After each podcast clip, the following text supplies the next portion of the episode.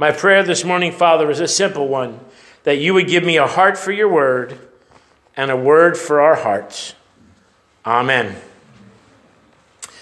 I have to say that pastors are probably some of the most jaded people when it comes to outreach that you will ever meet. In fact, when I was interviewing at the church, uh, Danny and Glennie and uh, Lenny might remember, I said, you, you don't want me to do uh, indigent ministry. And they said, Why? I said, Because I, I've had bad experiences my entire career as a pastor. And let me give you a couple examples. So, I was serving a, a church over in Merchantville, and my mom attended the church. Vicky will remember this, and we went out to lunch after church.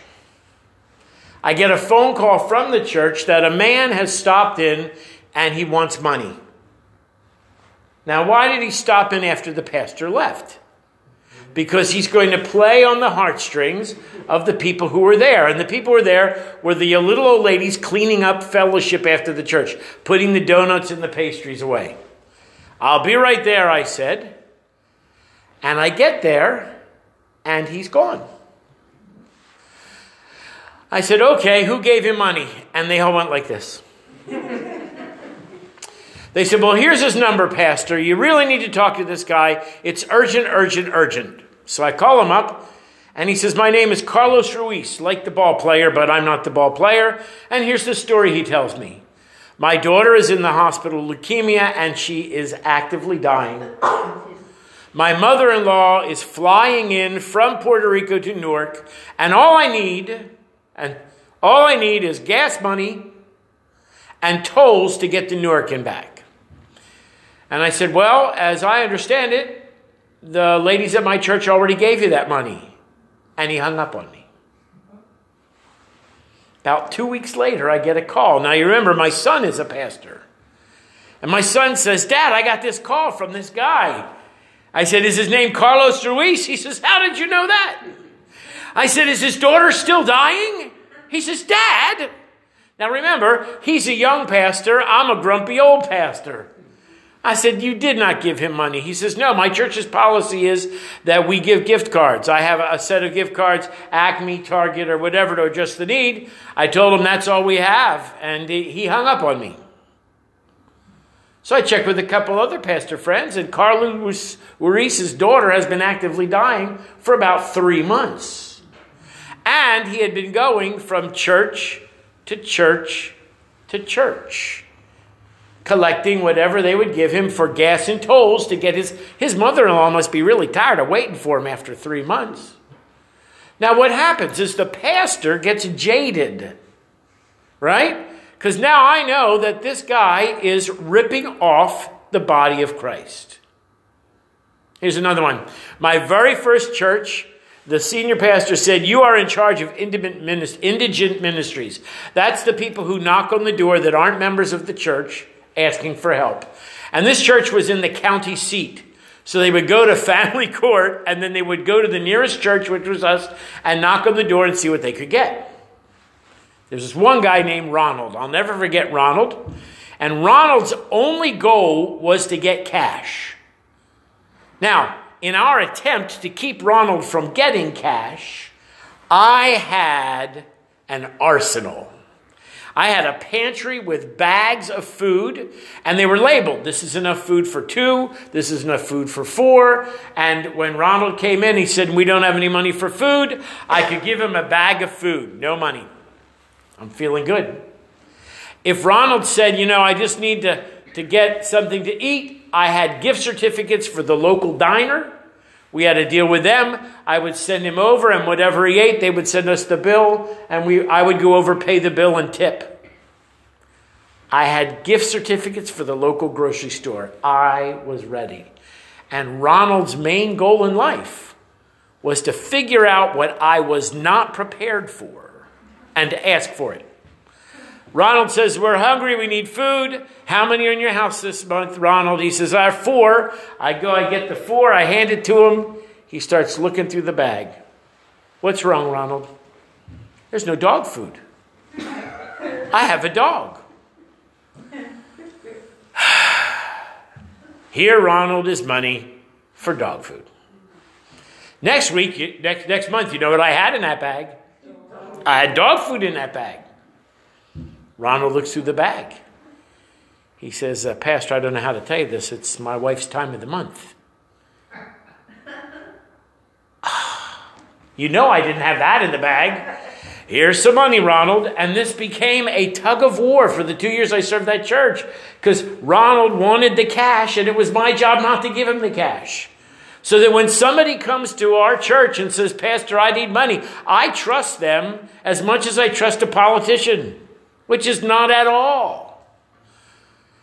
And yet, the parable today says, when I was sick, and when I was tired, and when I was in prison, and when I was thirsty, and when I was hungry. And this pastor says, prove it. Now, I want you to hear something different between today and Jesus' day which might have actually made this parable easier in Jesus' day than our day. If you had a real need, and you might remember this from some of the stories of Jesus healing people, they actually gave you a garment. And if you were a certified beggar for the town, you got a beggar's garment and you were allowed to go to the main places in town and beg for alms. And the town had assessed this person has a need, they cannot provide for themselves, we will provide for them. I sort of wish that people who knocked on the door of the church had the garment, but they don't. So then, what does this do for us? Well, Jesus paints a picture.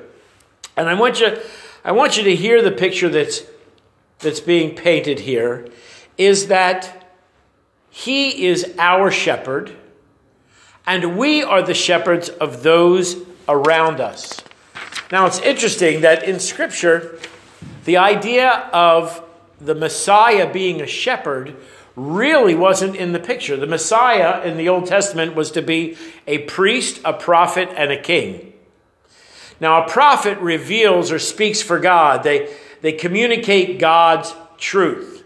And usually the prophet is telling us what's wrong and what we need to fix. The priest's role was to offer sacrifice to God to cleanse us from sin. And Jesus offered himself as the perfect sacrifice. So he was a prophet in that he brought the word of God to us. He was a priest in that he offered himself to God to cleanse us from our sins.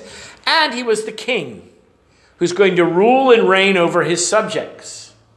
Now, a shepherd doesn't rule and reign over their subjects.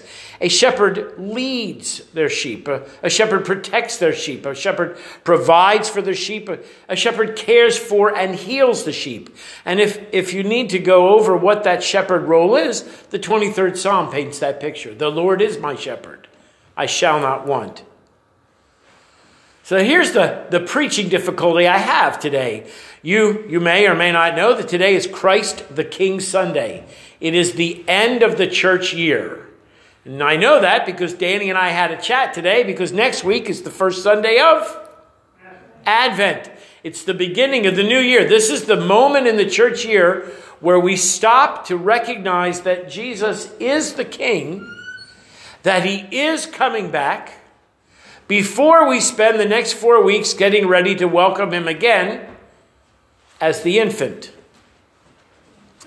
It signals to us the end of the church year. It's our last look at the risen, ruling Jesus. And it reminds us that there is an end to the story. I want you to hear that. The story is not yet over. Today we see the Good Shepherd coming to his kingdom. And I want you to hear this Jesus didn't say if, he said when. It's guaranteed, it's promised. The king is coming back, and the king is going to, like a shepherd, separate the sheep from the goats. How do we know that he's the king? Because he says, when the Son of Man sits on his throne, he'll be recognized as the king with ultimate authority. He's going to divide the sheep and the goats. We've heard that several times. And he's going to reward the doers and he's going to scold and punish. I wish there was a word for undoer, like the, the do nots, I guess you could call them. And we are supposed to hear the challenge that we hear from James, and we've talked about the last several weeks, is that we are to be not only hearers of the word, but doers. Not because doing things gets us into heaven, but because we do things because Jesus loves us and we share his love with others. We need to provide for those in need, and we need to share the warning that Jesus pulls back the curtain and shares with us. There is an end to the story. Not everybody goes to heaven. And it's our job to minister to those in need so that we can share with them the gospel. Uh, Leo Tolstoy tells the story of Martin the cobbler. You may have heard this one. It's a lonely shoemaker who is promised in a dream that Jesus will come and visit his cobbler shop. The next day, Martin gets up early. He gets his shop ready. He prepares a meal and he waits. And the only one who shows up that morning is an old beggar who came by and asked for some rest. Martin gives him a room and he prepared for Jesus. And the only one who shows up in the afternoon is an old lady with a heavy load of wood. And she's hungry. She asks for food. And Martin gives her the food that he prepared for his divine guest. When evening came, a, a lost boy wandered by, and Martin took him home, afraid all the while that he would miss Jesus. And that night he prayers, he asked the Lord, Where were you? I waited all day. And the Lord said this to Martin Three times I came to your friendly door. Three times my shadow was on your floor. I was a beggar with bruised feet. I was a woman you gave to eat. I was the homeless child on the street. Jesus visited Martin three times. So there's another cute story I'd like to share with you. This one I'd never heard before. Let me find it here. A little boy decided that he wanted to go see God. He had, he had heard stories about God, but nobody could tell him what God was like. And uh, that's the wrong story. Here it is. You ever have one of those days? Now, I went over my notes this morning. I'm sorry for those of you that are listening online. What we have here is a very confused looking pastor. So here we go. I don't even know how to edit this out of the recording. So, there was a little boy. I've got half the story right here. There was a little boy who wanted to meet God. And he knew it would be a long trip, so he got out a suitcase and he filled the suitcase with Twinkies and cans of root beer, two of his favorite foods, and he set off on a journey with his suitcase. He'd only gone a few blocks, and he was really tired, and he sat down on a bench next to an old woman. And she was sitting there feeding the pigeons. She looked sad and lonely, so the boy went over and he sat down right next to her. He opened his suitcase. He took out a package of Twinkies and he offered it to her. She gratefully took it and smiled at him, and her smile was so warm and wonderful that the boy wanted to see it again. So he offered her a can of root beer. Once again, she took it, and the boy was delighted. so they sat there all afternoon eating the Twinkies and drinking the cold root beers and watching the pigeons, and they really didn't say anything to each other. As it grew dark, the boy realized that he'd better get started home, and he got up to leave. But before he had gone a few steps, he turned around, ran back to the old woman, and gave her a big hug. And she gave him the biggest smile of all. When the boy got home, his mom noticed how happy he seemed. So she asked him what he'd done all day, and he told her, Well, I had lunch with God. And you know what? She has the most beautiful smile I've ever seen. Meanwhile, the older woman returned to her home, and her son noticed how happy and contented she seemed. So he asked her what she had done to make her so happy. And she said to him, I, I sat in the park and ate Twinkies with God. And you know what? He's much younger than I expected. there are three lessons here. The first one is this living the gospel is costly. Hear that. Living the gospel is costly.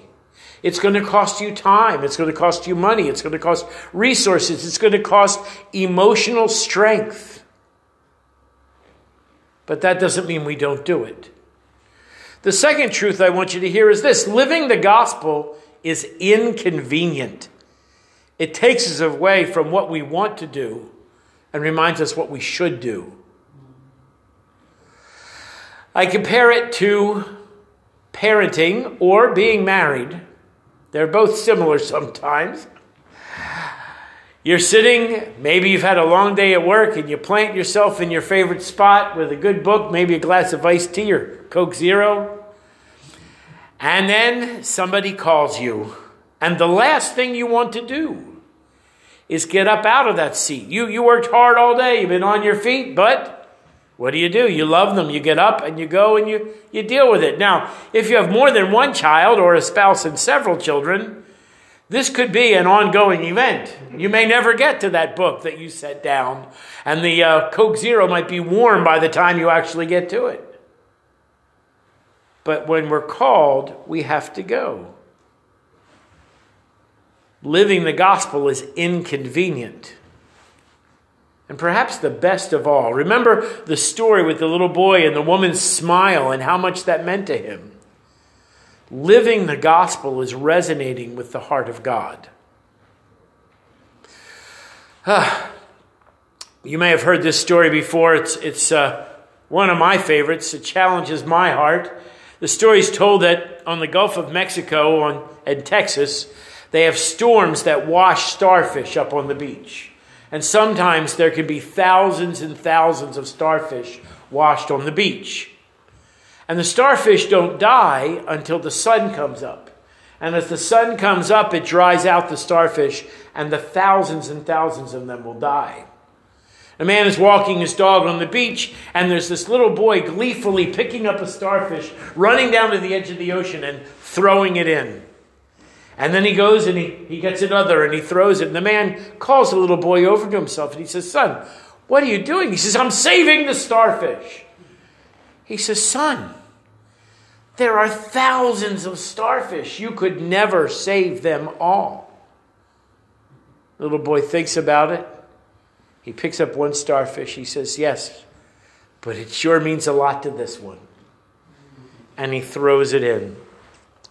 Jesus said, If you love me, keep my commandments. And his command to us in this parable is to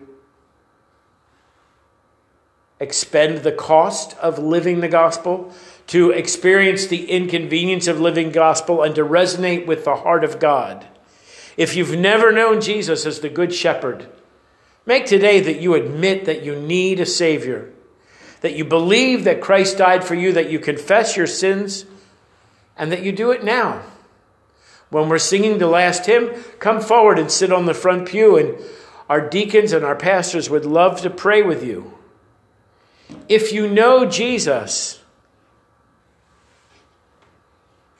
but you're not connected as a Christian to the actions that you know you need to have, start now. There used to be a, a, phrase in the 70s when we had youth group and study school if you were on trial for being a Christian, would there be enough evidence to convict you? If you're challenged today that you're not living that gospel, again, during the last hymn, come and sit in the first pew, and our deacons and our pastors would love to pray with you. And finally, as always, our church is open to counsel and prayer. If, if there's something on your heart that you need to address, or, or talk to a pastor about. Again, during the last hymn, our front pew is open. Why? Because it means a lot to this one. Amen.